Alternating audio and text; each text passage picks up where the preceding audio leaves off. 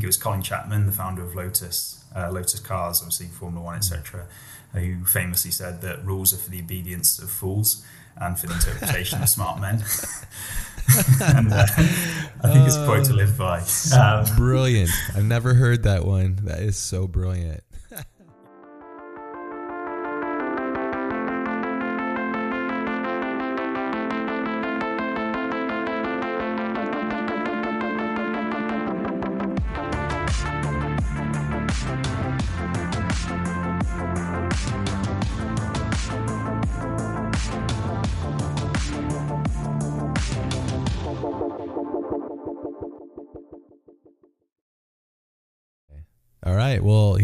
This is a bit of a different interview because, as you all know, that follow the podcast, it's usually I have directors and you know artists and different things, and we're trying something a little bit differently because I've read Dan's book. I, all of you probably know I've talked a lot about my recent obsession with cycling and how much that's kind of changed my approach to life. And then I came upon this awesome guy who's here on the podcast. His name's Dan Bigham, and he's done some really incredible things, and his book is really inspiring to me. And so I reached out to him. He's he's a very busy person, and but he's very generous to have shared his time with us. So. Um, and I've gained a lot of things from kind of following what he's been doing and some things that's been helping my cycling and I don't know it's a lot it's a lot of really cool things and I'm personally super nerded out and excited to have you here Dan so thank you so much for being here well thank thank you for inviting me it's it's really cool to hear that you you've got into cycling. I hadn't actually noticed from, from your Instagram. I was expecting a few more bikes on there, but um, yeah, hopefully um, I can it can be a bit of interest for people who are yeah usually talking to cinematographers and people who are a bit more more arty than than myself. But let's see. Yeah, no, absolutely. I think that there's just there's a lot of crossover between what we're doing here. Um, I think that the way that you approach life and the way that you uh, have approached taking things that are complicated and distilling them down to some some degree and understanding how to manifest your own destiny is really similar to a lot of what I like to do and how I like to approach my life. So I think whether it's cycling as the goal or being a cinematographer or an artist or whatever, I think that these things are very um, connected in a lot of ways, and I and I think it's also really important to have different perspectives in life and having different kind of things. So, but yeah, I love bikes. I love riding. I've always ridden. I didn't get a license until I was like 19 years old, and I didn't ever see the purpose and pursuit of it because I'm was like, oh, I'll just ride my bike everywhere, you know. So, yeah, yeah I still love riding too. Yeah, it's a it's a great transport method as well. Um, it's not so much something that I use it for, but uh, it's it's obviously, I guess, the peak, the primary use of it is why it was invented, and is is what most people use it for. And I think sport and cycling as a sport has to recognise that that there should be a lot more transfer to it as a transport method, and how do we save the world really when it comes down to it, like climate mm-hmm. change and and its impact on on planet Earth is pretty significant, and anything we can do, especially as sport, to to mitigate that and reduce that. And yeah, I think cycling's probably pretty critical in in that process. Yeah, I, I love when I go because in America we don't. It's like not.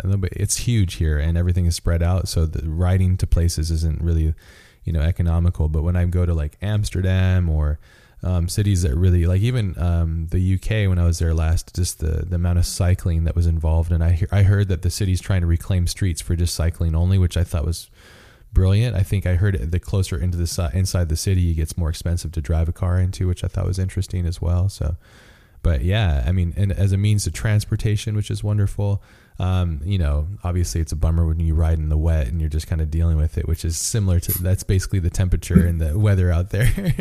um, but yeah, it's it's and also being healthy and what it does to your mind. I, I don't like to run personally because it's bad on my knees and I don't have I, I can run, but it does. I like the the act of riding. There's this, you know, I know you know this. There's a there's this thing that happens to your zone in your mind and kind of unwraps you, you know, yeah, which is really cool.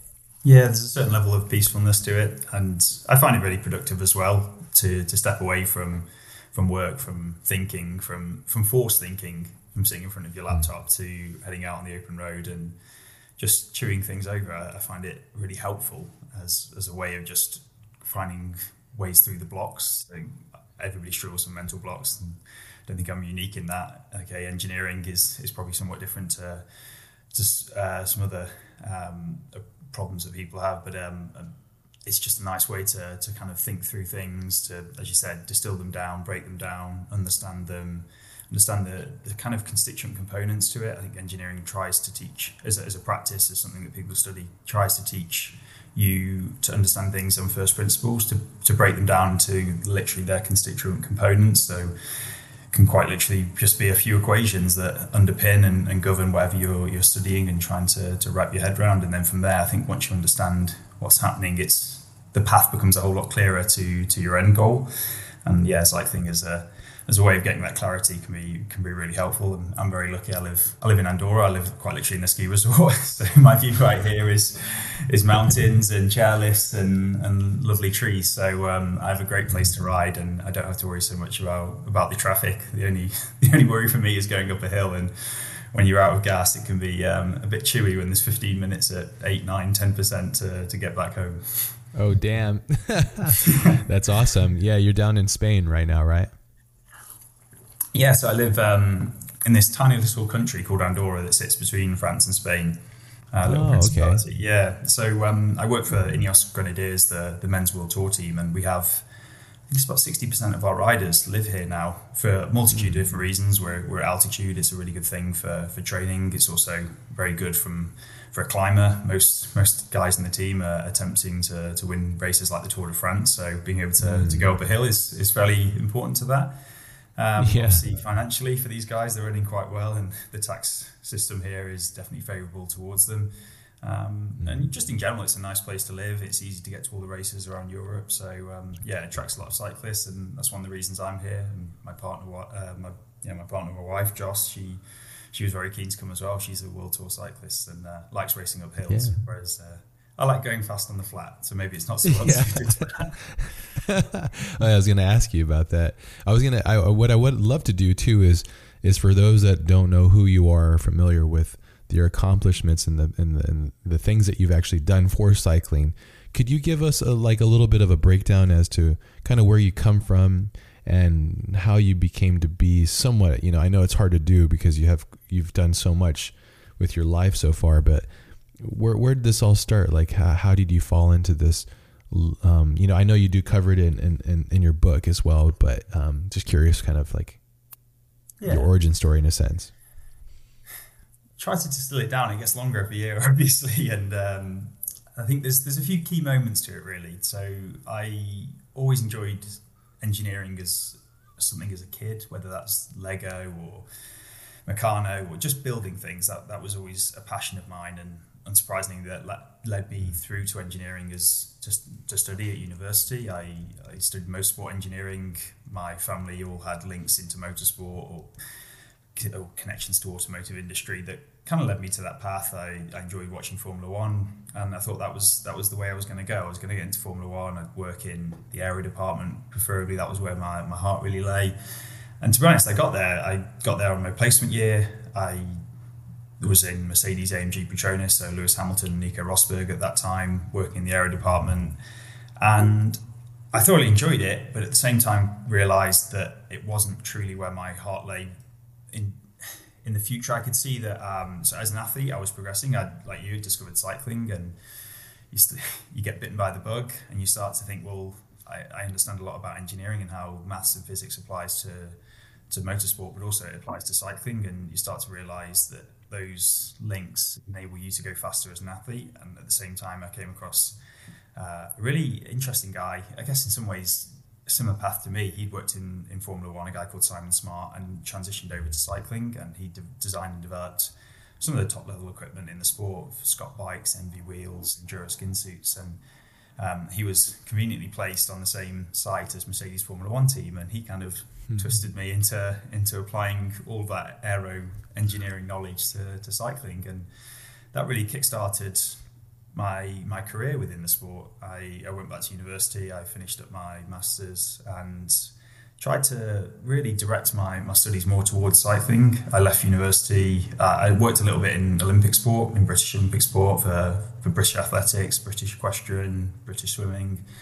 So basically, using engineering to solve their problems, and decided, you know what, let's make this big jump and, and see if I can be an athlete as well. I left that job, I set up my own company, Wattshop, and that's progressed alongside my cycling career, where basically anything that I'm doing for myself, whether that's aerodynamic testing, whether that's research into equipment, design, development, it gave me an out, uh, yeah, an outsource, a way to to sell and to support myself, but also to give the sport what I was doing for myself, and it, yeah, it was very lucrative. It it's continued to grow. It's a bit of a family business now with my mum, my dad, my brother, my brother-in-law, his wife, us mate, all working for the business. So that's that's been pretty cool. Awesome. But it, it kind of let the, the racing itself led to to the to the track to, to velodrome racing, which I'm sure many people have come across. It's it's quite a big sport within the Olympics. And basically, you ride on a 250 meter indoor velodrome, and the the blue ribbon event is the four kilometer team pursuit, which is is four guys, and you race for 16 laps, and you try and beat the other team or go as fast as you can. And uh, it's it's very scientific. It's very controlled. It's, it can be easily objectified, and I think that's what drew it to me. And effectively, I, I, set my own track cycling team up that we we targeted that that event specifically. We went to, to the World Cups. We we took on the national teams and we beat them, quite simply. And we had a really successful few seasons. And yeah, it's kind of led one thing to another that has opened many doors. And now i have worked for the Danish Federation into the Tokyo Olympics with Canyon SRAM. We won the World Team Time Trial Championships, and now I'm working for, for Ineos Grenadiers, probably the, the biggest men's cycling team in the world trying to make them go fast. So I think in five minutes, that's that's, that's a wonderful job, outstanding. I feel like you've done this many times, so it feels great. Yeah, yeah. I love that your curiosity led you to things, and I love that you had this family that would support you to do, you know, your curiosities, and then you briefly like kind of passed over that you have a master's degree, which is some people's biggest accomplishment and I love your hunger. It seems like when I read your book and read your interviews and seen what you do, it's like you have this deep, uh, optimistic hunger in life, and I think it's really, it's truly wonderful when you're putting together this kind of ragtag team, as you under, as I understood it, because um, maybe we could explain what the UCI is to people that don't know what that is as well, because there's these different, you know, rule sets that kind of work for or against your your methodologies and approaches to things in cycling and people are very slow to adopt and uh, allow change to happen in the world of cycling as well which is really interesting i noticed as well. Coming from the outside looking in to be to be completely clear on my side i just rode bikes and i loved it and i used to ride like bmx and like all the trick kind of stuff and that was fun and then i got into flatland and then mountain biking and then i tore my my meniscus, and so I was like, oh, I'll get back into riding again on the streets because it's less impact. And then, and then I was like, I'll get a com- I'll just get a common, common, simple bike. And then I'm like, then I got another fixed gear bike, and then I went it full on. And I was like, oh, my wife's like, what are you doing? I'm like, I don't know. And now I have like a, I'm building a a Shiv right now. Um, like the 2013 Shiv. That's the frame that yeah. I and and actually, ironically, I'm I'm I'm actually having my Zipp wheels delivered today too. I have the sub nine and then the 808 front and like all these things. It's nonstop. But um, what was I gonna say? The I think uh, oh I think it's just I, I love that you had this you know this passion that keeps growing and growing and growing. I loved one of the things I loved reading in the book was your your realization that you had accomplished what you wanted to as an athlete and then some and then you realized your fulfillment in watching the women on Canyon SRAM team and I could feel your energy and I think that's such a beautiful thing. We're to we should talk about that like I'm, we're to bounce all over the place, but I love the idea that you went from this really high level ranking athlete and realized your pursuit is actually to be bigger, you know, to help others. Yeah. Yeah. I think the UCI, in many respects, so the UCI is the world governing body, uh, Union Cycliste Internationale, and they have a long history of pushing back against technological innovation from Chris Boardman, Graeme Obree, um, many of the, the ideas that they spawned, the super bikes, the carbon monocoques, etc. And it, it persists within the sport. They they control development at the rate that they're happy with, and that frustrates me. I find that really hard work. I want to move at my pace and not where the regulations allow you to, and often not even where the regulations allow, where their intent of the regulations allow. So you can you can read rules differently, and the intent is not in a rule book. Um, I think it was Colin Chapman, the founder of Lotus, uh, Lotus Cars, obviously Formula One, etc., who famously said that rules are for the obedience of fools and for the interpretation of smart men. and uh, I think it's a quote to live by. Um, brilliant. I've never heard that one. That is so brilliant. yeah, he's uh, he's a deep thinker in, in the world of sport, and I think yeah. he challenged a lot. And I think he's a he's definitely a character and somebody to live by. Uh, and I think I've learned a huge amount from from him as a person and, and what he's achieved, not in, in just motorsport as well, but obviously what Lotus Cars have achieved in, in the world of cycling and continue to do. Um, yeah. I think having those barriers put up made me interested in trying to help others as well. It's something I'd done within my team. I obviously, as a team pursuit, you collectively are the team and you need to perform, and one person is not the team.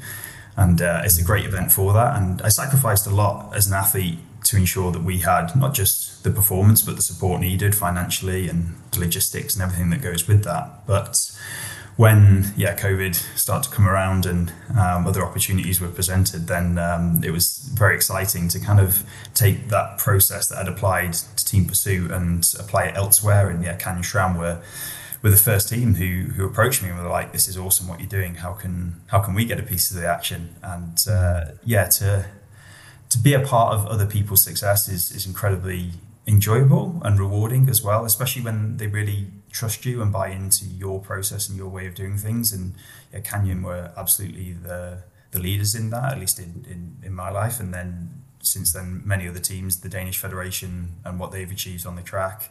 Um, but yeah, with Ineos Grenadiers now, I have 32 riders to look after, and each with their own ambitions and goals. And how do you balance all of them and the, the team's wow. collective ambitions? So it's it's definitely a challenge, but it's a lot a lot more rewarding when it's not just benefiting yourself. There's there's other people who are going to go out there and achieve bigger and greater things than than ever I could. Obviously, I have my own ambitions still as an athlete, but there's only so much that I can ever do. If you can help 32 people achieve each wow. of their goals as well, then it becomes so much bigger and yeah, a lot more rewarding.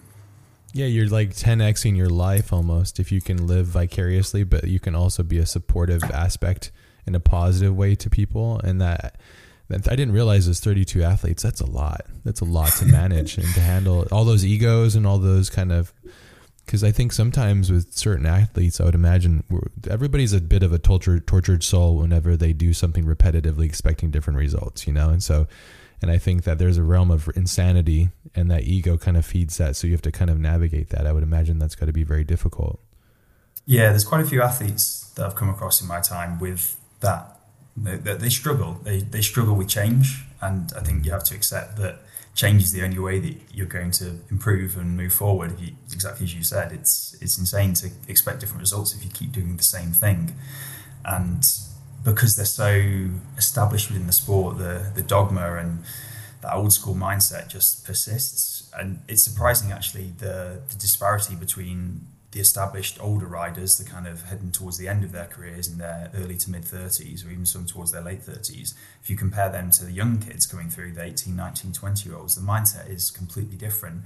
And it goes from having to, to push ideas towards athletes and to push for engagement to the complete other end, where I can't keep up with the demands of what some of these younger kids are asking for. And it's great because I know that I don't have to fight for, for the engagement, I don't have to fight for them to to take these ideas up and that's how we're going to get quicker because they accept it's, it's part of the process and if they keep doing that same old thing they're going to get the same old result and that guy's going to beat them because they're going to move forward quicker than them.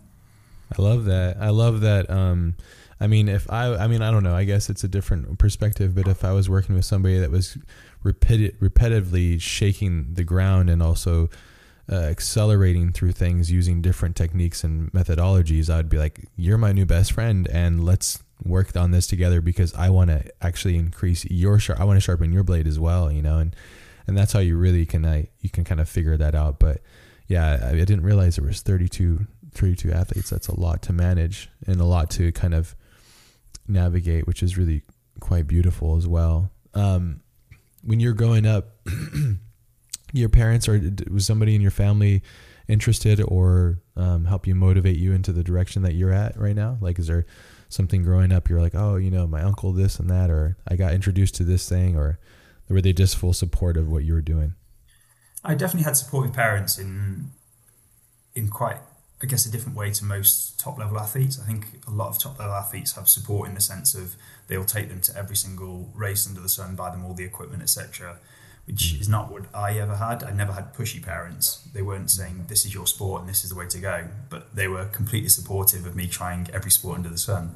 And I did. I squash, tennis, rugby, football, swimming. I, I literally played a bit of everything, but never specifically settled. And they were very keen for me to continue my studies, and they could see really that's where a lot of my enjoyment came from. I enjoyed the social aspect of sport, but I hadn't quite found what would drive me to the sort of top end within sport and what cycling has given me is the kind of tying together of my passion of engineering and, and sport and how I can apply that. And I think a lot of people in cycling are in it for different reasons. Like some people love love the outdoors, love the exploring side, and they'll do Trans Pyrenees races and, and crazy things like that. Or maybe some people like it for the social aspect to go to the cafe with their mates, to ride cool kit, to, to chat about some new helmet or some new sunglasses coming out, whatever it might be in, in that respect and about the style side. Whereas for me, it's always been about trying to push myself to be better in every respect. And that's not just physiologically, but technologically, execution, equipment, and how I can apply the nerdy side of my life to my sporting mm. side of my life. And my parents, when I kind of I found cycling and that was 20, I was 20, 21 really, when it, when it properly came to me, it was 2012, 2013. Yeah. So I, uh, they, they fully backed me. And um, I think they've made comments since that uh, maybe I didn't see them as much as I could have done because of everything I was committed to doing in, in the world of sport, but they fully backed me in that. And, and obviously joining my company to, to support that and help that to grow because without them, it wouldn't be anywhere near what it was today because I, I don't have the, the resource when you spread yourself so thin and it can detract from, from your main goals. And my main goals have always been obviously to achieve my performances that I want to do as, as an athlete and to help those as well that I'm working with. And um, suddenly, if you have a list, yeah, 20, 25 things long, then you spread far too thinly. You don't ever achieve the things that, that you want to at, at the top of the list. So they've always been great supporters in clearing those things from the bottom so they don't fall off the table. Those plates don't stop spinning, but it means they, they get done and things keep moving forward. So I do think as well, my, my dad, he's always been passionate about motorsport. He, he raced motorbikes, jet skis, he got us into to quad bike racing, kart racing. So I think that that helped to, to really understand there was there was avenues to to apply what I was learning at school, um, and to yeah give that competitive side at the same time because there's, there's kind of a few itches, sorry, a few yeah itches that I scratch within within cycling, and I kind of think throughout my my life, my parents have helped me to to learn about them and to understand them, and then yeah at the right moment to support me completely to to go and achieve that. I love that. I, I, I love that you had that support because it makes you a better person. And I also love like the thing that I got really excited about is that you do come from Formula One because then you're applying very high level engineering concepts at the brink because F1 represents the accumulation of science and engineering in pure manifest being used. It's not theory. It's actually usable theory that is proven basically, which I think is so cool. And to be able to take these concepts because I love that stuff too. I'm not necessarily, of course, an engineer, but I love. I, I I'm curious about it all because I love like seeing wind. You know, I have a very visual imagination, so I can see how things work. And even when it looked like you guys were developing the bike for yourself, for your individual time, your individual um, hour pursuit, and then Filippo Ganna's one as well. The like using the the things from the whales. I forget what you call those things. Yeah, tubercles. Yeah, on the the seat tube, and I thought that was so cool to disrupt and create um, passageways for the wind to kind of move. And I've just, I love all these things that you you guys have done, and I love that it's all marginal gains. The moment I figured I heard that, I was like, that's a really cool term. Could you explain what marginal gains is to everybody listening? That's basically yeah, your, your, life, basically. Yeah. well, yeah. writing life. We always laughed and joked that we wouldn't call it marginal gains. We'd call it the uh, what was our term that we came up with? The accumulation of small yet significant improvements, which obviously rolls off the tongue just as well as marginal gains. so the, the term was found by uh, Sir Dave Brailsford, who's the founder of the team that I work for now for Ineos Grenadiers. So my boss's boss's boss. so as high up nice. as you can go, really. And it is exactly what it says on the tin really it, it's the accumulation of those small yet significant improvements if you constantly add up your half and one percenters in every different area suddenly you're not half or one percent better you're 10 15 20% better. And it's the primary reason why team sky went from well non-existent to winning a grand tour in under five years. It was simply put doing everything slightly better than it has been before. And I guess unfortunately, you know, for us, it's become incredibly popular and well understood and well applied within not just our sport but all sports. And realistically, that has come from from Formula One. That is the epitome of, of marginal gains, and we're quite lucky within Ineos Grenadiers. We we sit under the Ineos Sport banner, so every other team that is connected with Ineos, we have access to, and we we do what was described in the book as idea sex to have people with different approaches, different life experiences, different understandings look at your problem.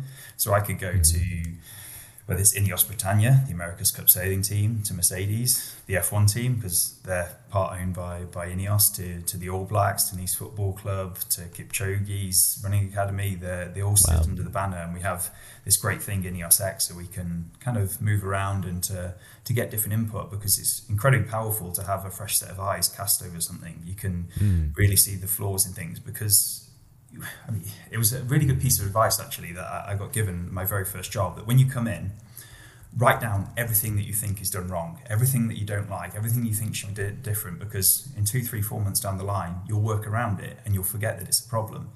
Mm-hmm. And it's exactly what happens in every industry, every walk of life. That because you're the new guy, you don't want to go, hold on, that's not right, and then you suddenly work around it, and yeah, it becomes embedded, and people just ignore it and to have that fresh set of eyes critically approaching whatever your problem is and to say hold on you uh, you aren't doing this as well as you could do for these reasons. Have you thought about trying this instead? is is such a powerful thing and it's something that I've really warranted throughout my entire career to try and do to to push to find different people. It's, it's something as as a track cycling team we went out of our way to find people who weren't just like this. They were they had their own areas of interest and then they'd apply what they'd learned, but to our sport. And there's so much crossover from from other industries that it's it was it's a really powerful thing that we did. It, it, it's something that I still do to this day, and um, yeah, it's it's probably the biggest source of inspiration that we have. I love that. I love that you guys have this inner tool that works for objectivity because you're right. The mo- the mind melds and and bends to to friction, and um, if you're willing to bend to friction basically and if you're not willing to have that objectivity. But in order to really get into the deep parts the deeper well of where gains come from you have to cross pollinate ideas get perspectives on things. That's the last thing that some of us want to do is to be told we're wrong because sometimes it's hard. But when you're achieving or you're going for a goal like in my my work it's a little different because art is subjective. So beauty to you and me and everybody else is different. But when your when your goal is to get faster on a on a bike, well then it can be quantifiable, which is really fun. And and you can you can still do it within this realm for so people that are listening to this and still hanging on to this conversation. I think like it definitely is something that you can apply to life. The marginal gain aspect, I would say, like for an artist in my mind, is like understanding how to really manage your time and your resources and your energy and your creative energy and that flow of energy because like if you don't it becomes bad for you and just in like holistically as we I've talked about this concept many times on the podcast but the objectivity this must have been so when you were starting out you were kind of you and your laptop, your spreadsheets, all of the stuff that you had from your schooling and education and the F1, and you're kind of applying that. I love seeing the videos you you just nerding out on spreadsheets. It just makes me so happy, uh, and like it's cool to see that you're like you're quantifying things you're having your athletes run the track and going around and you're like oh try this different thing try that try this position because that seems to be the next kind of big gain obviously is as i understand it and you know this much better than i am the bike equates to 20% of the aerodynamic drag about so and then the body is 80% is that about right? Yeah obviously the more aerodynamic you get as a rider the more that balance shifts but it's, it's very true the rider is is the biggest drag factor that you have. It can you can have huge benefits from that.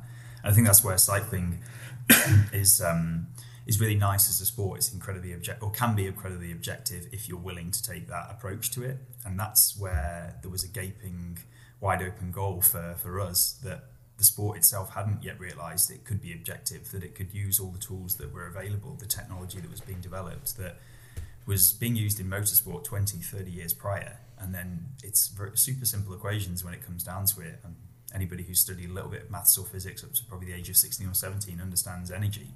Energy cannot be created or destroyed, it literally just transfers from one place to another pretty much. So we're producing energy or power, um, and we measure that through the cranks, and we can measure how fast the bike's going and a few other things. And before you know it, you can you can put a number on how aerodynamic you are, how efficient your drivetrain is, how efficient your tires are, and then once you can measure something, you can improve it. And that's that's pretty much all the process we took was was what happens if you change a helmet, what happens if you change the material of your socks, what happens if you change the width of a tire, how does that impact on everything? And it's, it's super objective and you can move forward very very quickly with simple science experiments. And that's all it was. It was something that you could do as a 16 17 18 year old kid but it was just that the sport had buried itself into this corner of subjectivity and old school dogma and we kind of came in shone a light did something a bit different. And maybe people had done it before but they hadn't executed they hadn't shown that it could be done. And then it's once it's done it's, it's blindingly obvious that there's better ways to do it. And i think that's what what scared the, the establishment, uh, what scared all these different nations we were coming in. Um, I mean, the first year our budget was about fifteen thousand pounds, and that was for four international races, three domestic races, all of our equipment, nutrition, everything, accommodation, hmm. the lot. It was quite scary for a team that somehow we scraped by on that, and could probably thank a lot of overdrafts and credit cards for, for bridging the gaps. But when you've got nations who are spending five times that on a single race, it's um, sure. and they were getting shown up by us. It, it suddenly uh, put the pressure on them, and I think the sport has since adopted a lot of our, our ideas, whether that is in relation to aerodynamic testing or even just our strategies and how we approached team pursuiting. So to kind of explain the, the event a little bit more, we have four guys and hmm. three or four people, three to cross the line, so the third rider counts. And the back of the third tire, the back of the third rider's tire, right, is exactly the measurement. Yeah. yeah. yeah. So you've got to get your third rider over the line as fast as possible. But people had historically just approached the problem well, everybody's equal, everyone's going to do a lap turn, get to the back of the line, and we'll keep going round, and then we'll cross the line, and that's that. But you don't have to. You don't have to carry that fourth rider all the way. You could use a different rider who was stronger early on, and you can reduce the number of changes you do. So every time you change, you literally lose a bike length. It's something that mm. I've said in quite a few interviews, and it, it, once the penny drops, it's blindingly obvious. So a bike length is one and a half meters, and we could reduce the amount of changes we did by eight times. So suddenly we're nearly 100 meters ahead. Yeah. sorry, not 100 meters, sorry, 10 meters ahead. And 10 meters, yeah. Yeah, yeah. So yeah. suddenly you're, the other team's having to ride a lot quicker for the mm-hmm. same amount of effort uh, for the same speed and it, at the same time. Get my words out right. And uh, well, the became, choreography yeah. of it must have been complicated, right? To get right into that pocket. So you're leading, and then you you open up that gap basically for that top that front rider. Because if you can maybe explain, because this is something that probably is a little bit escapes some of the listeners, is how this dynamic works and how you discovered this which I think is again when you're looking at an image and everybody says, "Hey, this is a flower," and you go, oh, "No, that's a rose," and like, "Oh, you know, like you know, you're looking at it through your own lens, your perspective of things, which I think is really important." So when you guys kind of discovered this methodology and getting these again marginal gains, but th- this is actually a big gain that you guys occurred upon. What was the, one of the things that was the hardest to kind of achieve? Because I know you kind of touch on it in your book a little bit. Yeah, so there was I guess three aspects of team pursuit and the strategy of team pursuit that we that we changed. So we had a rider who was very anaerobic, very sprinty, very good at short duration efforts, not so good at the not that you can really call four minutes long, but a longer duration effort such as four minutes. He was more suited to about a one to one and a half minute effort. So how do you best utilize a rider like that? And bear in mind, we had four riders.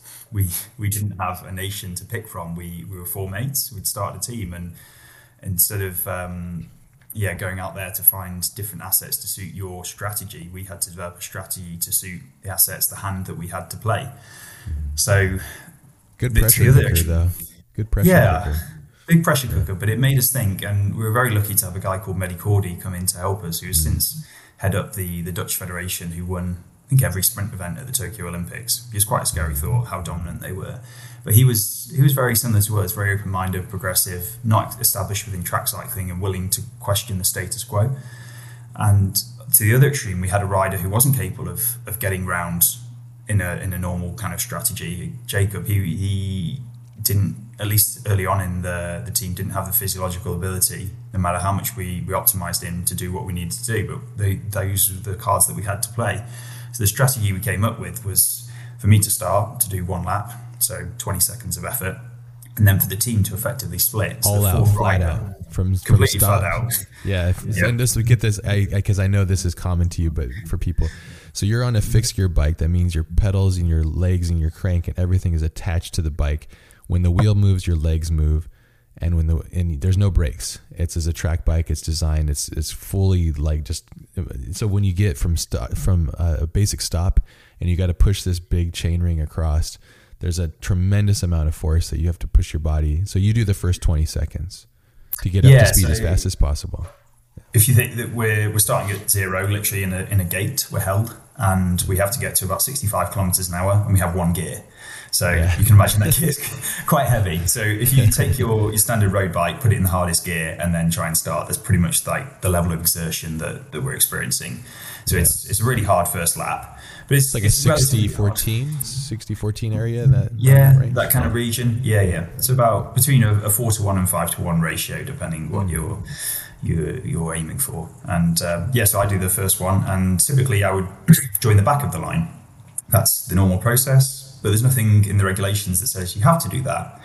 So what we decided was we want to preserve Jacob as long as we can. We want him to have as much draft as possible, to have an easy first half of the race. So when he's in the back half, he's fresher and he can perform what he needs to do. So basically, he created a gap in the line. So I changed from first into third instead of fourth. And a lot of people thought it was a mistake. Chris Boardman was on commentary on BBC being like, hold on, that looks intentional though. What? What's going on here? And and then the next thing happened. So instead of us going through the usual strategy, one lap turns, etc., we had Johnny do a five and a half lap turn. Mm. And Chris Boardman was co-commentating with somebody else who I can't remember who it was. Uh, and Chris is obviously very established within the sport. He's Olympic gold medalist in the yeah, individuals, our record holder, etc. He's he knows his stuff. And this other commentator going, "Oh, they've uh, they've lost a man early." And then Chris is like, I don't think they have. That that guy's been on the front for like one and a half kilometers now. He's not come off at all. I think this is intentional. And then for the rest of the strategy as well, we were doing much longer turns. So instead of usual one lap, we do three to four. So we spread the load out and do less changes because I'm going to ride on the front for four or five laps anyway. If I do it in one one turn or four turns, it's the same amount of energy. So the yeah. more turns you do, the more changes, the more loss. So we just reduced mm. that. So literally, we had a turn each and a change each, and that was it, mm. and no loss. And it qualified us into in our second World Cup. We got to the bronze medal final against the European champions, and we were absolute complete underdogs. Mm. And it was just this um, penny dropping moment within the sport of the Mehdi method change, the long turn from from second man at it was five and a half, six laps, and then the long term strategy as well. And um, yeah, people have since copied and, and done their variants of it, but it's become very commonplace in the sport. It's fantastic because yeah, like another thing to maybe add on to is that when you have somebody in the front, and this is of course much more your wheel set, so please correct me if I'm wrong, but when the person that's leading is the one that is dynamically dancing that knife blade of destroying their team behind them like as you're dragging basically. You're you're you're the one that's cutting the air. So you're the one that's dealing with the most friction. You're the one that's pushing it. But then those behind you are supposed to be you know as as you go further back the less aerodynamic issue basically so that they can ride with less intensity and you kind of swap them out basically as it goes. So this is really interesting that you thought of these things too. And I, I think what i love about it in the underdog story we all love these things because if you were given all of the money all of the resources all the people you would not have come up with this potentiality. I think. I think that having restrictions, being pushed into a pressure cooker, and finding results within yourself because the velodrome is your laboratory because it is a controlled experiment, and I think that's really quite beautiful. And it's cool that you're like I would love to do that. There's just no velodrome around here, so I can't like so I have to ride on the road unfortunately. There's one in San Diego that's like concrete and it's outdoors and it's like that's not even a, like I can't even like that's not there's wind and stuff, you know. So and the climate changes, you know, like these are things that and in the in the ground as well. It's like there's too many. You might be able to get like some consistencies, but yeah. But anyways, I, I just love that. I think that's really cool, and it's cool that you guys found, who, you know, who would do what at what point and understood the, the anaerobic power and the the threshold of everything too, and kind of in the book, I, I remember you kind of having like a play card of a top trumps or something like that of each player yeah. and knowing yeah. their strengths and weaknesses of each one of your teammates and stuff. It's great. Yeah. Yeah. It was, it was quite enjoyable as a process. I think probably more so in hindsight. At the time, you're so mm. stressed because you're thinking, how, how do we, how do we tackle this? How do we, yeah. how do we do what we, we've said we're going to do that we know we're capable of doing? But how, and you all live together too. Together? yeah. so on and off the track. there is nowhere to hide, which I think I do think was a strength. I think we built a really strong bond, and we are all still very, very good friends years on. Good, and a lot of experiences, positive and negative. We got broken into three times in the space wow. of a year, which yeah. definitely challenges you as people. This is in Derby, right? In, yeah, we like outskirts. Yeah. yeah. the outskirts in a rougher area, shall we say? And um, maybe it was a false economy to, to do that because we each lost um, a few thousand pounds worth of bike equipment each time we had a break in. But uh, yeah. yeah. Well, track bikes and bikes in general are so expensive because there's not a lot of people that do it. So therefore, the the demand isn't super huge. Well, I would say uh, in the spectrum of like you know running shoes or something, you know, like cycling is a thing, and then it gets even tighter as it goes up the pyramid of intensity, obviously, and less people. So that like my wife couldn't believe it. She's like, "How much does this cost? Like how like how is that even possible?" Like um yeah, like it's more than like a motorcycle and more than most cars. These things, it's like what the hell? Like yeah. yeah, it's quite scary because like as you, you said, it's such a small niche sport really when it comes down to it. Like the world yeah. of automotive, they're making thou- hundreds of thousands, not millions of cars so all that R and D that goes into a car is easily spread out over that that number. Whereas a time trial bike, maybe some brands maybe only sell a few tens, maybe a few hundreds of them. So if you're having to do all the design work, go to the wind tunnel, invest in CFD, and you, you spend 200,000, 300, 400,000 on your development, then that's got to be recouped somewhere. So um, yeah, bikes get very expensive very quickly. It's um, yeah, it's quite scary. But when you understand the economics behind it, you can fully appreciate why. Um, but it's hard, I think, as someone who comes to the sport and goes, well, I could buy a really cool motorbike or a bike without the engine and they cost exactly the same. What is going on here? and it's yeah, it's hard to wrap your head around the logistics, the, the, feasibility of why that's that's the case. I often ask myself, like, why the hell did I get into this? Because I'm like, oh man, I need an indoor trainer. I need a computer in this. I, am like, man, what? it just never ends. The gear list just gets crazy. But once you kind of figure it out, and once you get invested, you're just like, well, shit, you know, I'm, I'm here. I might as well just dig in and kind of smother myself in this weird debt, and then hopefully I can pass this debt on to somebody else. You know, down the road. I, am turning 40 in a couple days. Yeah, exactly well, I'm turning 40 in three days, and I figured, you know, this would be like a good because I trained jujitsu for about seven years or so, and really intensely, and a lot of that mental toughness has helped me out with this as well. This individual, because the thing I love about it is it's just you, your machine versus time, and I love that cleanliness.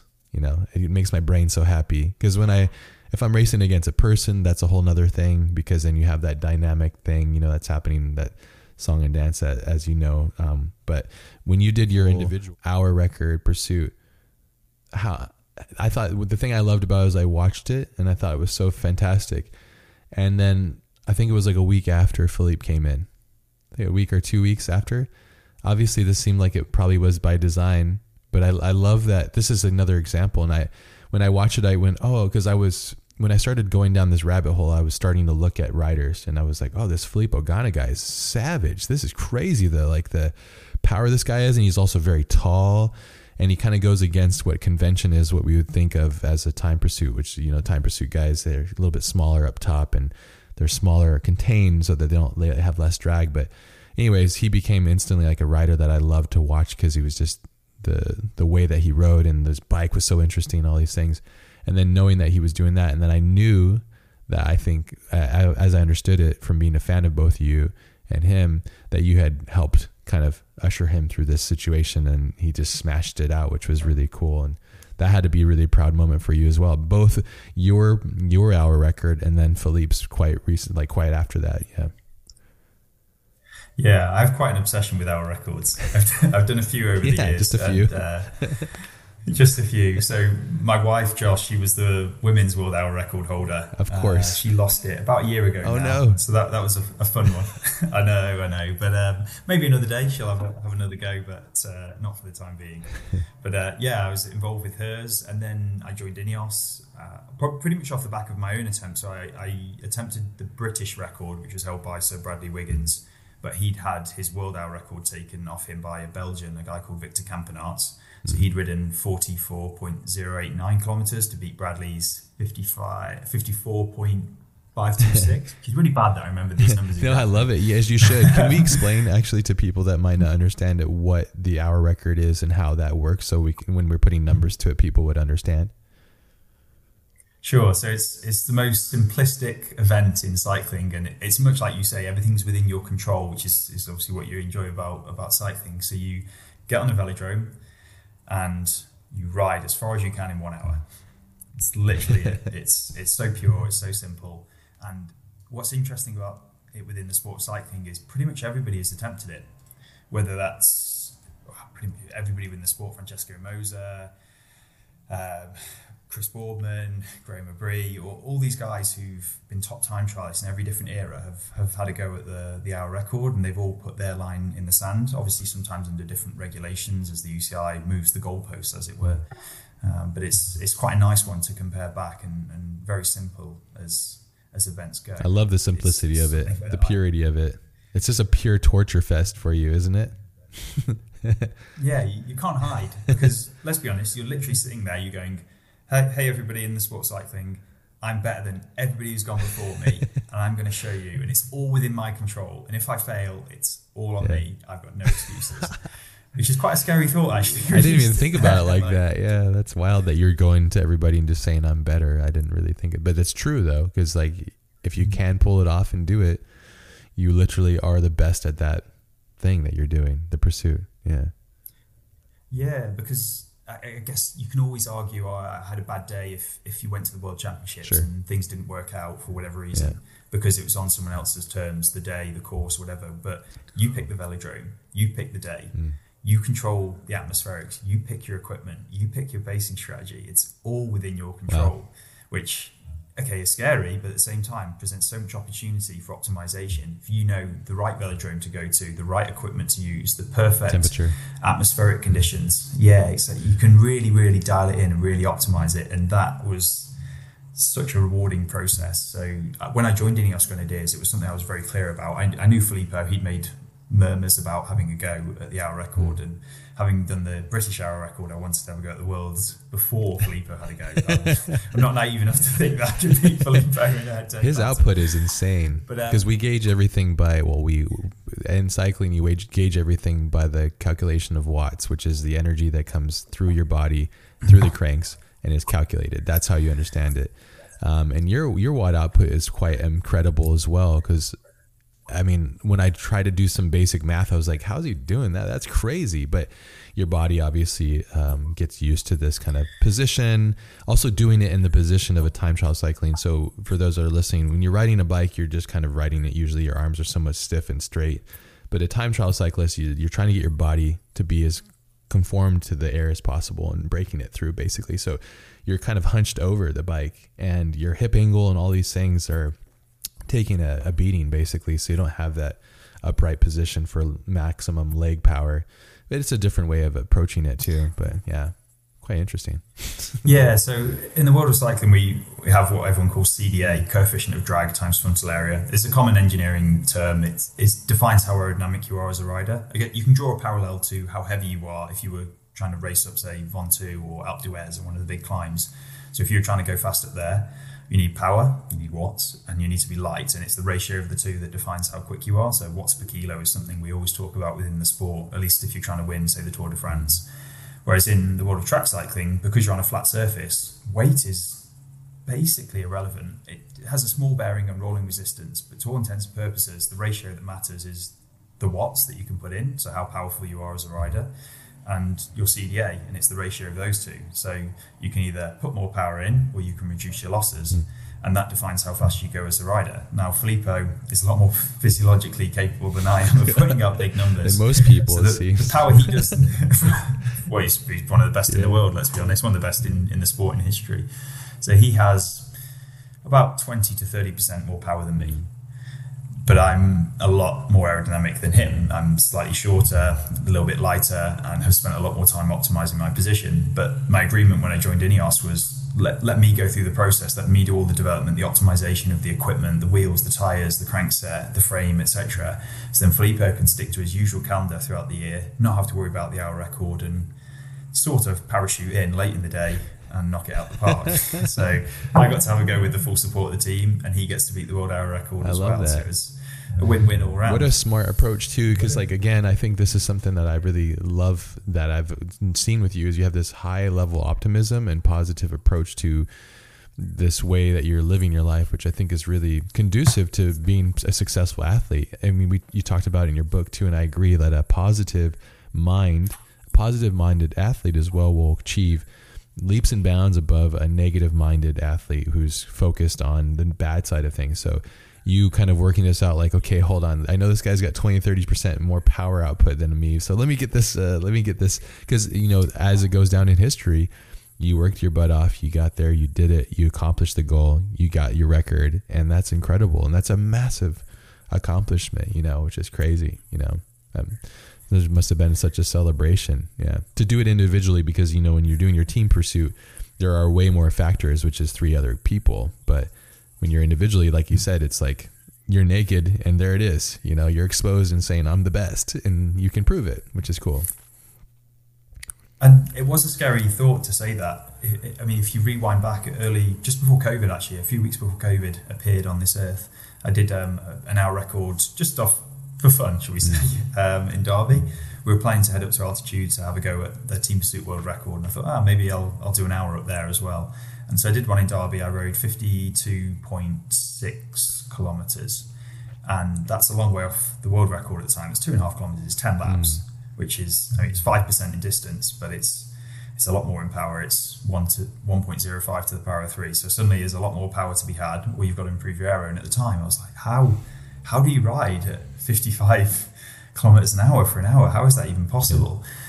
And then you plug the numbers into your spreadsheet and you go, okay, so uh, that's how much I need to improve it by. And it's chipping away and chipping away. And at first, it seemed impossible. A lot of these sure. things do. When you look at the big thing, when you, chip it away. Yeah. yeah.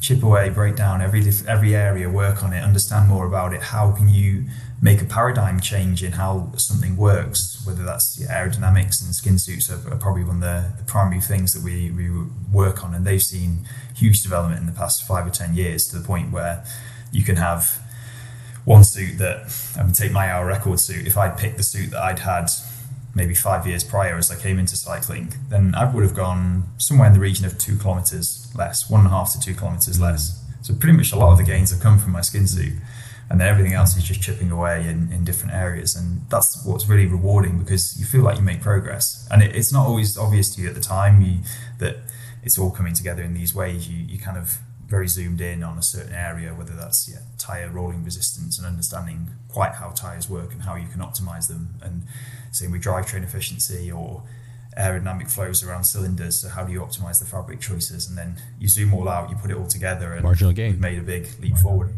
Exactly that. Yeah. Exactly that. I love that. I love that you found that and you discovered that through the process as well. And, and you you know when you looked at it, you go, how do I cut out our?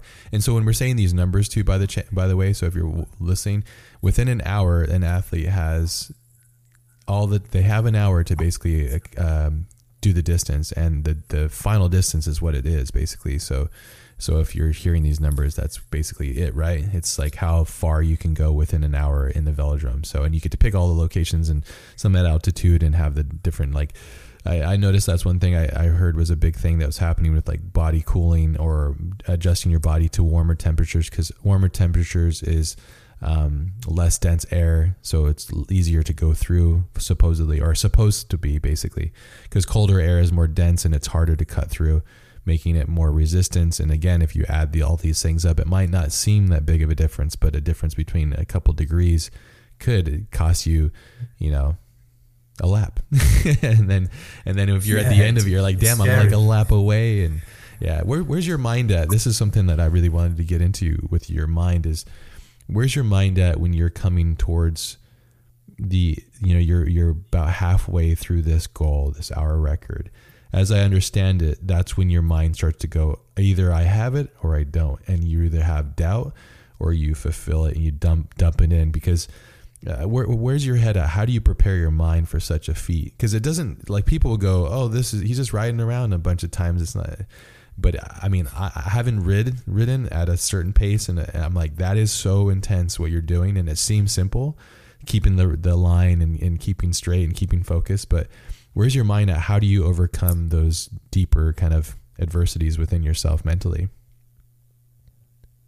I'm quite lucky, really, that one of my best friends uh, and he was one of the, the, masterminds, as it was, behind all the hour record attempts. Is, is Johnny Wale? His background is is psychology. Mm. He's he's been in the Team Pursuit team. We've raced all around the world together, and he's very helpful in putting together those kind of strategies that we you will use in race and breaking down into the the things that are important, the things you can control, the things you should focus mm. on.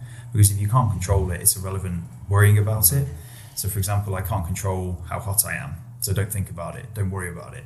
Whereas I can control the position that I ride in. So how, how tucked I am, how low I hold my head, how relaxed I am with my shoulders, the line that I ride, my breathing, I can really control that. I can keep that. If I can keep that under control, then I know I'm in a good place. But I can't control the outcome. I can't control how fast I go. I can just control all those input levers and make sure that I do them well. Mm. So we had an exact strategy for every single five minute block going through. So not just the speed that I need to ride at and getting the feedback relative to that, but also the things that I should focus on. So, yeah, breathing, line, head position, and just making sure that I'm on point on every single five minute check. I'm where I need to be because I guess the most comforting thing for me is going into that record knowing I can do it. Mm. So I'd done a full gas practice run, fully sensored up back in June. This was all behind closed doors and kept quiet, but I broke the record in training. Mm. Great. And that in itself gives you the confidence. I've done it once, I can do it again. Sure. But it's also then the numbers you put, we do all these different tests so we understand physiologically what you're capable of aerodynamically what you're capable of and we plug it into the, the almighty spreadsheet as we laugh and joke about but it, it literally says it is possible and that's all you ever need to know i think is Confidence. that it's capable yeah. it's, it can be mm-hmm. done it's not going to be easy but it's within your grasp and then if you control all those controllables execute the race that you're capable of then you should achieve mm.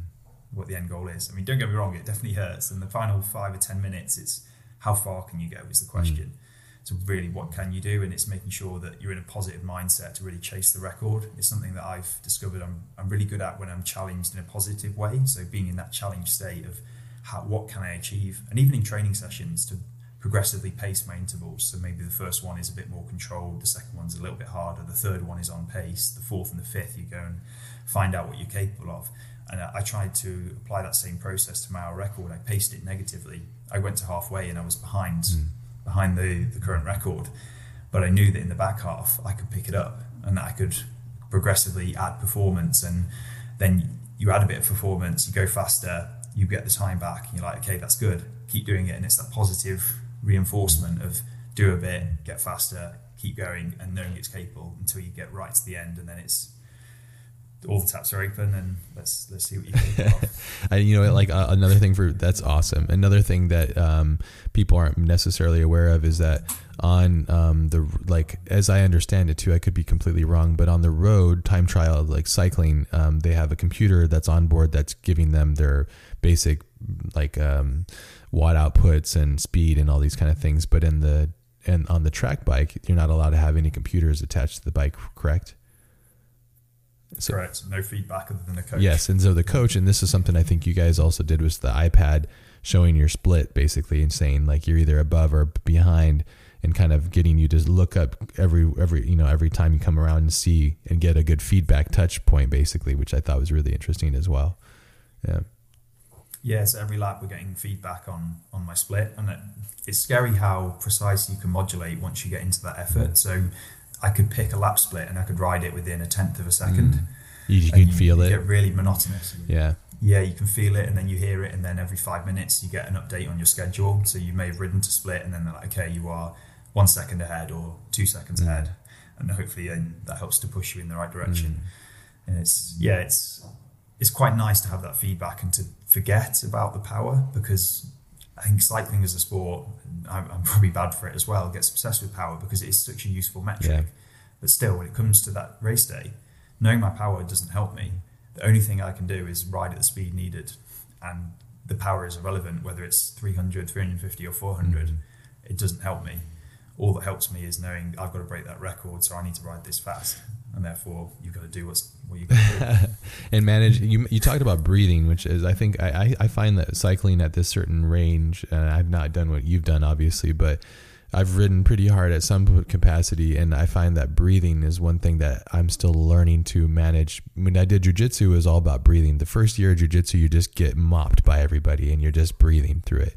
And you're just trying to hold on for dear life and your get your ego's getting crushed and um, the one thing I learned is like breathing through the nose, which is really hard for me to do. Do you did you exercise and develop like a good breathing technique for your breathe? Because getting oxygen to your muscles, your legs, and making sure your heart is maintaining itself uh, that's that's a whole. I mean, we all talk about you know the rims and the aerodynamic, blah blah blah, the bike, but the body is the engine really, and, and the mind and how willing, how far you're willing to go into those reserves and stuff. But breathing is one of those things. How did you develop a like your your way of breathing to maximize your ability?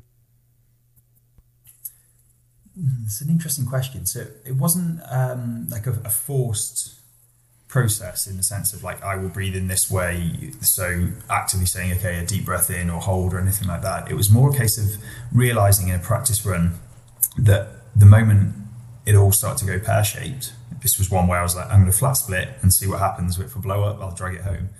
Which is going flat out just to see at what level. Sorry, just so I explain it. Yeah, Yeah. everybody listening. Uh, so basically, just riders go and pick the pace for the hour record, probably to an unsustainable level, so slightly faster, and just find out what happens when you reach that point, that break Mm. point. When does it all go wrong, and what goes wrong? So I did this in a practice run where I had everything, whether it was core body temperature sensors, skin temp sensors, biomechanical sensors, muscle EMG, measuring heart rate, breathing rate, all that kind of stuff. And then you start to realize that well, it was pretty crystal clear to me. I had this break point where it all went wrong, but my breathing went out of control. I was like, okay, I've hit maximum core temp. I was just over 40 degrees Celsius core temp, and I didn't have control of my breathing. So then it became a really important thing throughout all the training sessions to focus on nothing special, just deep, clean, controlled Mhm. breath. And it's something I've done a lot of since things like Wim, Wim Hof Hof, was gonna breathing, say that, yeah. that, breath holds. yeah, Yeah, yeah, and I, I find it really nice to feel in control of your breath because it's probably one of the only things that you can control, and um, it's yeah, I think it's a positive thing for cyclists to to do that, not specifically to like strength train or breath train, but just to be in control of breathing. And there's a lot of research that shows its its benefit, and not just from a physi- physiological perspective, but also like your central nervous system and to be able to activate parasympathetically and Mhm. the benefits from that. It's um, yeah, it's it's quite scary actually how beneficial it, it feels to be. Well, it's it's the gateway to your pump basically, so it's very important. That's something I've been trying to be more conscientious of when I'm riding. Is um, I try not to be a, a, a mouth breather, and I heard it's actually um, really bad to be a big mouth breather. I've heard it's bad for just your body in general, which is really kind of an interesting thing. I don't know, but anyways, the nose breathing, breathing through the nose, and like allowing that passageway through. That's one thing I was watching videos. and I was, what's up with these guys with their things in their nose? I guess what what is that? It's like some sort of like helping clean out the the passageway for the nose, so they, they can have maximum. yeah to, to dilate that so you you've got clean clean airways really that you can maximally breathe through your nose. It's um, yeah something that's really common in cycling, and you, you often see those little strips as well that really help to, to open your lift nose it up so you can get as, as much in. That's cool that you do the Wim Hof thing too. Yeah, his his whole method is quite interesting. Yeah, I would pass out doing that, some of that stuff sometimes because you can really get in there and it's like he's found a way to like do drugs with his breathing, which is interesting. like hallucinate on breathing, on breath, which is fascinating. I've noticed a re- a really strong correlation though between my ability to hold my mm. breath and my form, so how, how well I feel I'm going at a time. So if I if I'm going poorly, then pretty much I can't hold my breath very well, mm. and it's a strong correlation. It sounds like there's there's a lot of physical things that are underpinning that. That when you're in good form and how well your central nervous system's firing, the control you have over it enables you to control your breathing or lack of, and also your tolerance of low SpO2. Your body doesn't like having low oxygen saturation, but if you're going to go full gas in a on a bike, then you are going to desaturate. You are going to get to the point where your body's not going to enjoy that, where it's pulling oxygen from everywhere else to supply the working muscle, and you become tolerate, tolerate, tolerating that. Then it's yeah, it's very similar. It's um, a very similar effort. It seems like you've managed to really, with your life and your pursuit and your and and and building Wattshop and all of these other things that you've done, you've managed to really maximize the machine aspect of it, the bike itself, and really I, I think I heard you say that, you know, because like I've already done the thing with the chain with the wax and all these things, and like that was a really interesting process. My wife's like, "What the hell are you doing?" I have like a crock pot and I'm dipping the. We should actually let me explain what this is for. So a chain has all these moving pieces. Actually, you should explain it. It's much better that you explain. It. I don't know why I'm even saying, but yeah, can you explain the waxing of chains and why people do it? Sure. so historically, chains have had all manner of random lubricants and friction modifiers thrown in them. And I think it was an American called Jason Smith who first figured this out that paraffin wax is a very good lubricant for the pressures and temperatures that you experience in, in a cycling drivetrain. So, yeah, a chain, as people probably know if you've looked at a bike, has a few links and pins and rollers. and there's a lot of moving parts, and they all have they're quite small and have high pressures, and paraffin is a really good as a wax, really good lubricant for it. So typically, what cyclists do nowadays is they get a chain, maybe they've run it in for a little bit, they thoroughly clean it, so they have like an ultrasonic bath or I have one of those um, too. Some denatured alcohols. yeah, so, so stupid. yeah, I mean they look very, um, very dodgy sitting in your carriage. Yeah. what is that thing? In and it's, uh, yeah, that that that, that yeah. thing cleans. So people understand that ultrasonic cleaner it uses. Um, what does it do? It's like it kind of blasts. Um, it goes into like the it's cavitation. That's right. Yeah, so you, you vibrates the liquid, creates um, a bubble that contains in a vacuum, and as that vacuum bubble collapses, there's a high pressure jet that then is created at that point in the liquid, which then helps to clean whatever's stuck on the, the surface of whatever you're trying I to clean. So jewelers use it quite a bit for jewelry. It's yeah, and glasses and stuff. I need you to be with me everywhere when I explain things because you do so much a better, such a better job. So yeah, okay, sorry. So because I know you're jumping over things, and if you're if you're listening, you're like, what is going on? But okay, that's an ultrasonic cleaner as well. So paraffin wax ultrasonic cleaner. Sure. Okay, these are marginal gains. So you clean your yeah. chain, you whack it in your in your paraffin wax that either is in a heated ultrasonic bath or a crock pot or slow cooker, whatever you want to call it. You submerge your chain and basically the hot wax is all molten and it, it, it penetrates into the chain and then you hang it to dry. It There's a tungsten in there as well, uh, isn't there? A, a, a, material. Typically, yeah, there'll be a friction modifier or two. Tungsten disulfide uh, is pretty common. Uh, PTFE is obviously pretty common as well, and other companies are going down well all manner of different friction modifiers out there. You can you can get pretty much anything put into a chain wax nowadays. yeah. And and what does this do? This this this waxing of a chain. So for because of people that would be like, oh, why would you care? But yeah, what does this do? The, mm-hmm. So it reduces the friction within there. So if you all those little points that are contacting on each other as you're producing power, there's a force applied there and they're moving. So there's a velocity. Force times velocity is power. If you reduce the coefficient of friction between all those moving surfaces, as a lubricant does, then you can reduce the loss in the drivetrain. So if you had a really poor lubricant, you might be pedaling at, well, let's say you're putting out 100 watts, you might lose five, even 10% of that if you had a terrible lubricant. So if you think 10% of the power you're using, gone. Yeah. Whereas if you really heavily optimized all your drivetrain with a wax chain, with ceramic bearings, make sure it's crystal clean, and you pick the right materials, you get that loss down from that five to 10% to the one, two, two and a half percent region. So suddenly, huge amount more power is going to the back wheel, and that means you go faster for the same amount of marginal gains again. And so, um, the last thing I remember hearing you say is that with body position, frame manufacturing and all this stuff, especially the bike that you used and then also Filippo Ganna used that um, uh, I'm drawing a blank. It's got a big name, so I can't really think of it. It's a very the Bolide concept. Bolide F3D HR. It's beautiful. I mean, it's. I'm sorry, yeah, if I said it wrong. It's, it's, it's, it's, it's a fascinating, and I love companies like that who go down that rabbit hole and engineer this work of art basically and do it for the sake of rising the bar and setting the mark, which is really fascinating. But what I heard you say recently, the last thing I think I remember you saying is that the last kind of uncharted gain territory that you're kind of exploring is tires and um, friction on the road and those different variations and variables. Because obviously, a velodrome controlled situation is different from a cobblestone street for the Tour de France and these other obligations that bikes have to put themselves and the athletes through. Is that something that you're still kind of diving into, or do you feel like there's other potential spots? I mean, this is your secret sauce. You've been wonderful at sharing a lot of these things, but is there another like uncharted territory? Like, I really think I could go here with this, you know? yeah, it's a good question, actually. I mean, there are a lot of tires I really enjoy.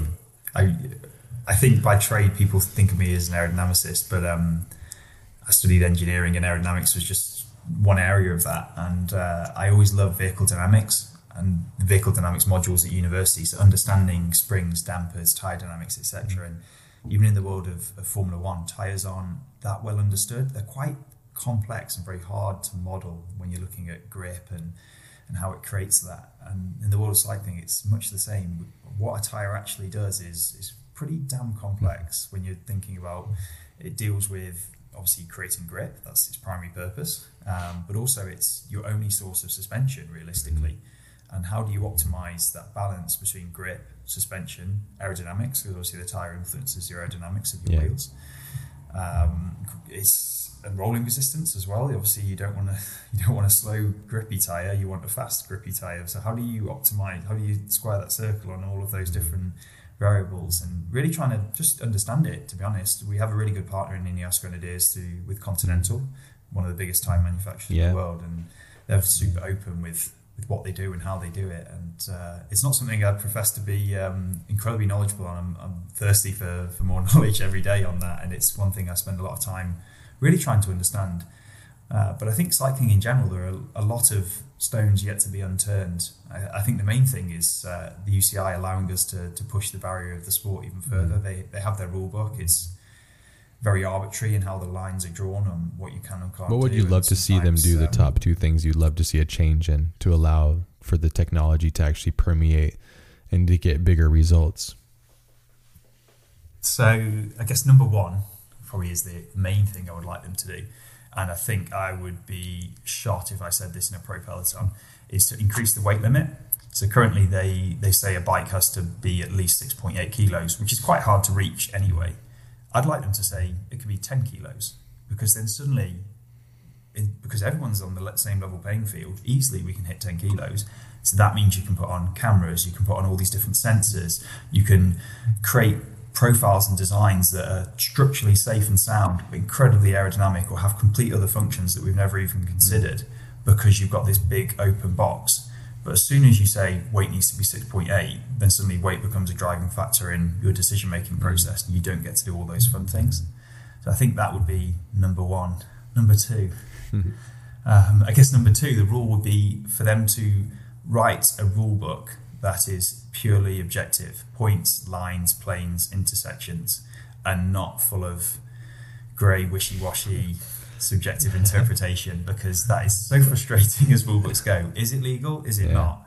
If it's written in the rules and you can read the rules slightly differently, that means you get an advantage. I think that should be fair game. But unfortunately, that's not quite how they enforce them mm. right now. So they're the two changes I would mm, go with. Yeah, I mean, it's it's also good too because if you think about it, it's unfortunate, but at the same time it gives you a person that has this ingenuity and this un, uh, reverse engineering kind of concept to then take the rules and just like you were using the quote from the the guy that created Lotus, it's like being able to take the pressure and unravel it and see what you can get through it, which I think is really interesting.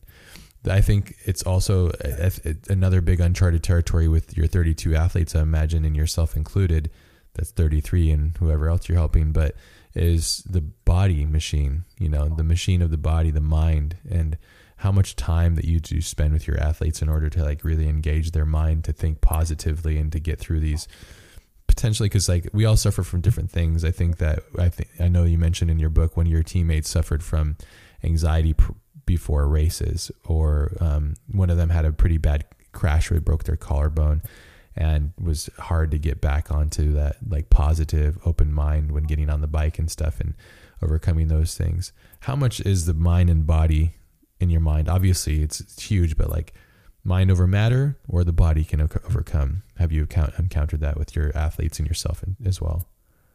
Or it has to be in harmony in order to achieve the highest result?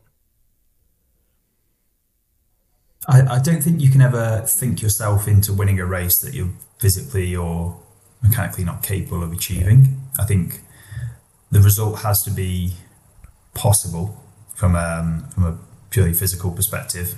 Can you produce the numbers, and do you have the drag required to ride that speed, distance, go up that hill as fast as you need to? but that's only half the problem, realistically. Just because you can do something doesn't mean you've done it. You've got to go and execute. And I think there was a good concept that was taught by a, a really good uh, engineering friend of mine of um, a window of performance. And we think about that in, in motorsport a huge amount. How often do you get the, tyres into their performance window, their temperature, etc., their pressure? And is the car working in its performance window, certain ride heights, and etc. But cycling's a lot different because it's harder to say is a, is a rider physiologically in their performance window? And, and what metrics and measures do you put on that to make sure they're in that window? Um, it's, it's easy nowadays to, to measure things. I mean, like smart, I have an Oura ring, I measure heart rate variability, resting heart rate, etc. But is that important? Does it matter? Is that a critical performance determinant? And how do we get you into that window? Is it a certain type of training? Is it discussion around your performance and how you're going to achieve that? Um, there's, there's so many different factors, and because we're this kind of squishy bag of meat that is a bit of a black box. Squishy bag of meat, I love it. Don't call me a squishy bag of meat. Uh, no, just kidding. I got bones in here, man. yeah. yeah, there's so many variables. Yeah, if we only had squishy bags of meat, we wouldn't get yeah, just, But yeah, it's it's how do you, how do you optimize them? How do you get them all into that performance mm. window? How do you make sure the athlete knows they can achieve it, how they're going to achieve it, what they what steps they're going to, going to take, whether that's in training, in preparation, in travel, in warm up, the music they listen to uh, what they think about during their effort, what do they focus on. Um, all those kind of things put you into that performance window, and it's trying to make that window as big as you can. So whether that's making you as efficient as possible from an aero perspective that you can always achieve those results even on a bad day or from a physiological perspective having more headroom to, to go and achieve that or being more durable in pressured environments. Let's say you go to a team pursuit competition and it's the, the world championships but you qualify poorly but you know you can win. How do you tolerate that? How do you turn that around how do you have a positive mindset when things aren't going so well? How do you address the things that you know are going to turn you around? Having all those tools in your tool set, so when you get throwing those curveballs, you can respond to it in a good way. And it's not always easy. It's, it's great to sit here and on podcasts just talk about, yeah, if you have a bad time, just put a happy Suck face it up. On. It's like, yeah. well, no, that's not really. That's not the mechanism either. Yeah, the solution yeah. is mm, you've got to know what to address and and how to think about those things and have those people around you to help raise the morale to, to look at those issues to give you a bit of perspective to to help you be in the state that you need to be to perform. And I think yeah, that that performance window is is one that I always try and try and consider um, and try and use the people around me to support that. So my coach is a great asset for that. What do I need to eat, drink? How do I warm up? What do I think about? What do I do with my spare time in competition? All of that stuff puts me in the window I need to perform and stops me from doing the things that are detrimental to that because you might think, oh, I'll, just I'll just look at my phone and it's eleven thirty at night and you should be going to sleep and putting those barriers in place to really really optimize that performance I think is, is super critical. Mm, I love that. Yeah, sleep is is massively important, huh? Yeah. That's my biggest problem. Yeah. My personal goal since I'm just a novice and I like to ride my goal I've set for myself is to do 10 miles in under 20 minutes. And I've gotten to 23 minutes. So I have three minutes to cut off. And, and this is before I have this new bike. So I'm like, yeah, maybe I could get there. So do you have any advice for a novice like myself or somebody that might be listening that is because we, we all obviously not all of us can achieve these things or live in these bubbles that you guys have, which are awesome. But yeah. Um, I mean, other than reading the book, I think that can be quite helpful in having a goal. Yeah, that's true. Start at the book. end. Here you go. Go out there and purchase it. Yeah. yeah, but I, I do genuinely think it, uh, something like that, the 20, 20 minutes or 10 miles on a bike is, is such, it's an achievable goal, but it's not easy. Mm-hmm. I think that's that nice sweet spot of it's definitely possible and it's understanding what it's going to take for you to yeah. do that. What power are you going to have to put out? What drag do you have to hit? What course do you have to ride? What conditions do you need? How do you going to pace that effort?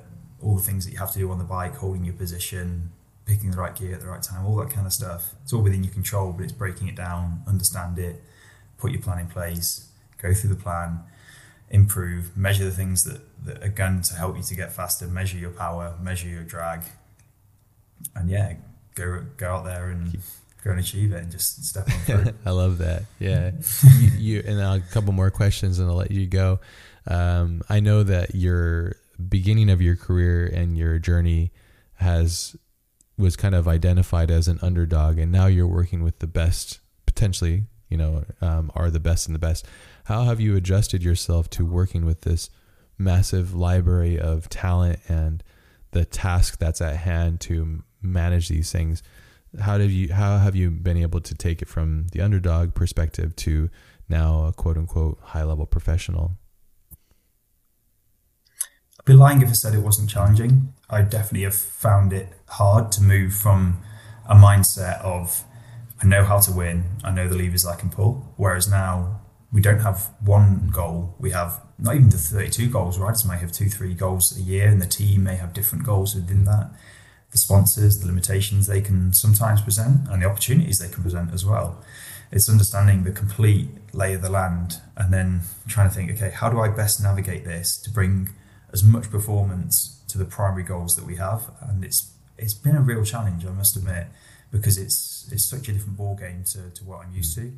And I think um, my boss, he, he described it really well, where basically you're flying a plane whilst also fixing the plane and trying to improve the plane all at the same time. And it's, it's quite a, a complex problem because every other week I have a race to go to. I've just come back from, from Paris Nice. Um, I'm probably heading to, to Italy next week to another time mm. trial. So I'm, I'm on race trying to action performance then sometimes I'm having to to fix issues, whether that's mechanical issues or, ex- or problems that we've had in time trials or whatever it might be, just having to fix the plane. But then also all the time I'm trying to do the interesting thing, which is to make the plane better. How do we how do we improve? How do we move things forward? What's on the horizon that I should be looking at that realistically we should be implementing? And I think my background in motorsport has helped a huge amount with that because where we are in cycling is where most motorsport was 20, 30 years ago. So basically, all I have to do is look back. Oh, what were they up to? That's a good idea. That. nice. okay, that's a bit overly sure. simplified, yeah. it's, it's yeah. Uh, that's good. That it's good to know that it's a challenge for you because it seems like you're a person that likes a good challenge, so it'll keep you busy, and that's good. You know, like managing through it. I love that analogy of the plane too, which is really fascinating. The concept as well, and your role in this kind of a machine. What is your technical role that you like the title that you're given or that you tell people that when you're doing this?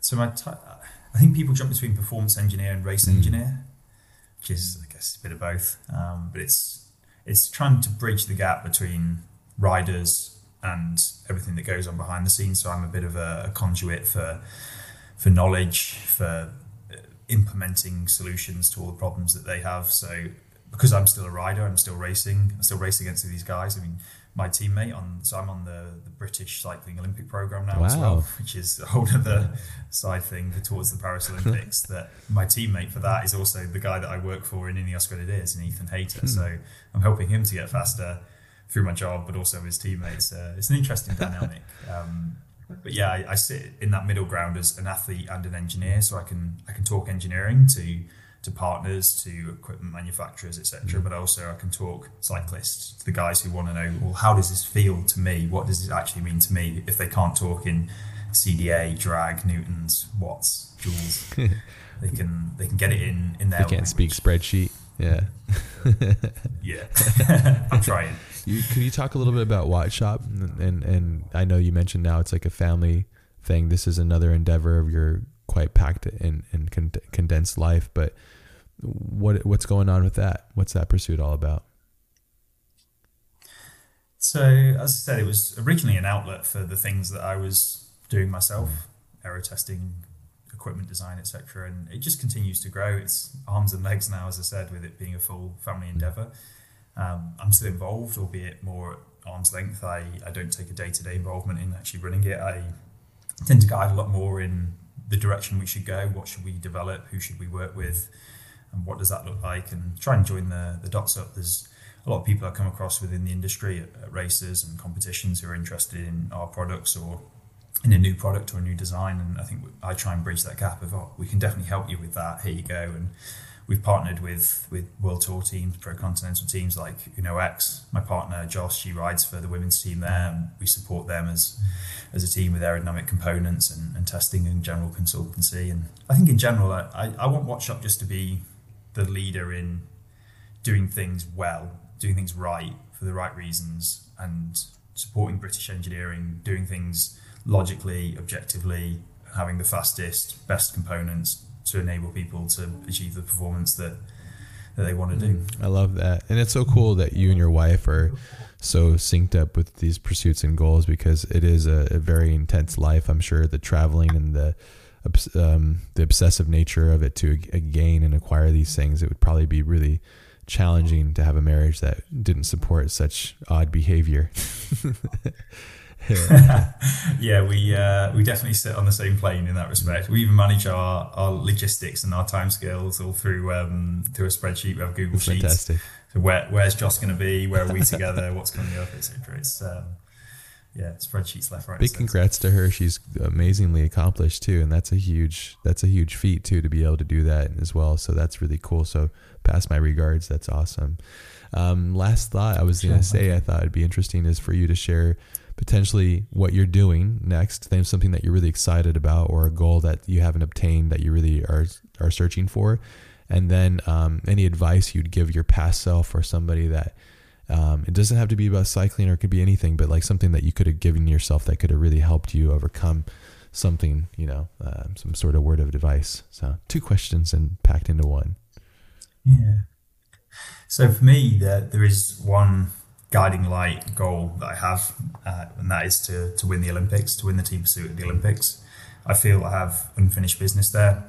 I worked for the Danish Federation into Tokyo Olympics. We went in as favourites. We qualified fastest. We won the rounds. We got to the final. We led all the way until the last half a lap, and we lost.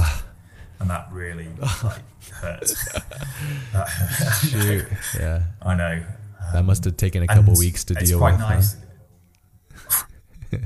yeah, it's it was probably the most stressful 48 hours of my life. I've got to mm. admit, in, a lot of respects. Mm. Um, so yeah, that that is unfinished business, and it, it's nice now that I'm an athlete competing for the national team. That things have changed now. The doors open to me. I'm within the program, and I'm on the the conveyor belt, as it were, towards Paris Olympics.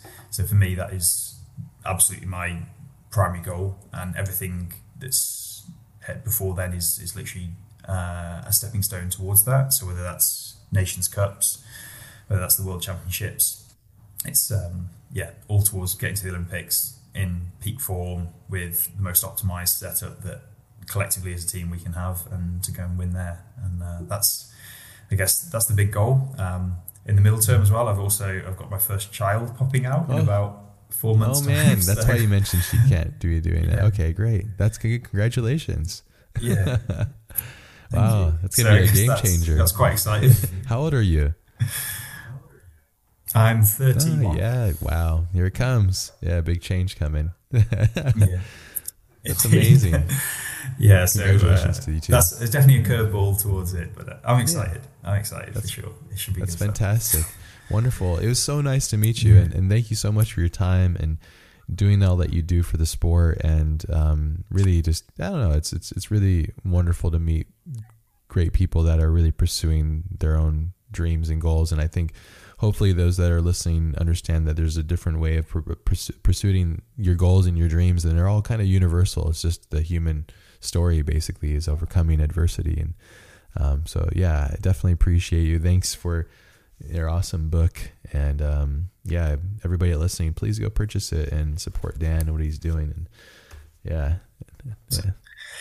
Thank you. Thank you for having me. It's it is always enjoyable to to talk about things. It, it gives a lot of perspective as well, just to reflect back and to think about things that have, have gone before and, and what's coming up and to talk about it as well. And yeah, it definitely helps to process, think of new ideas and to keep moving forward. So thank you. You're very welcome. It's podcast therapy. This is great.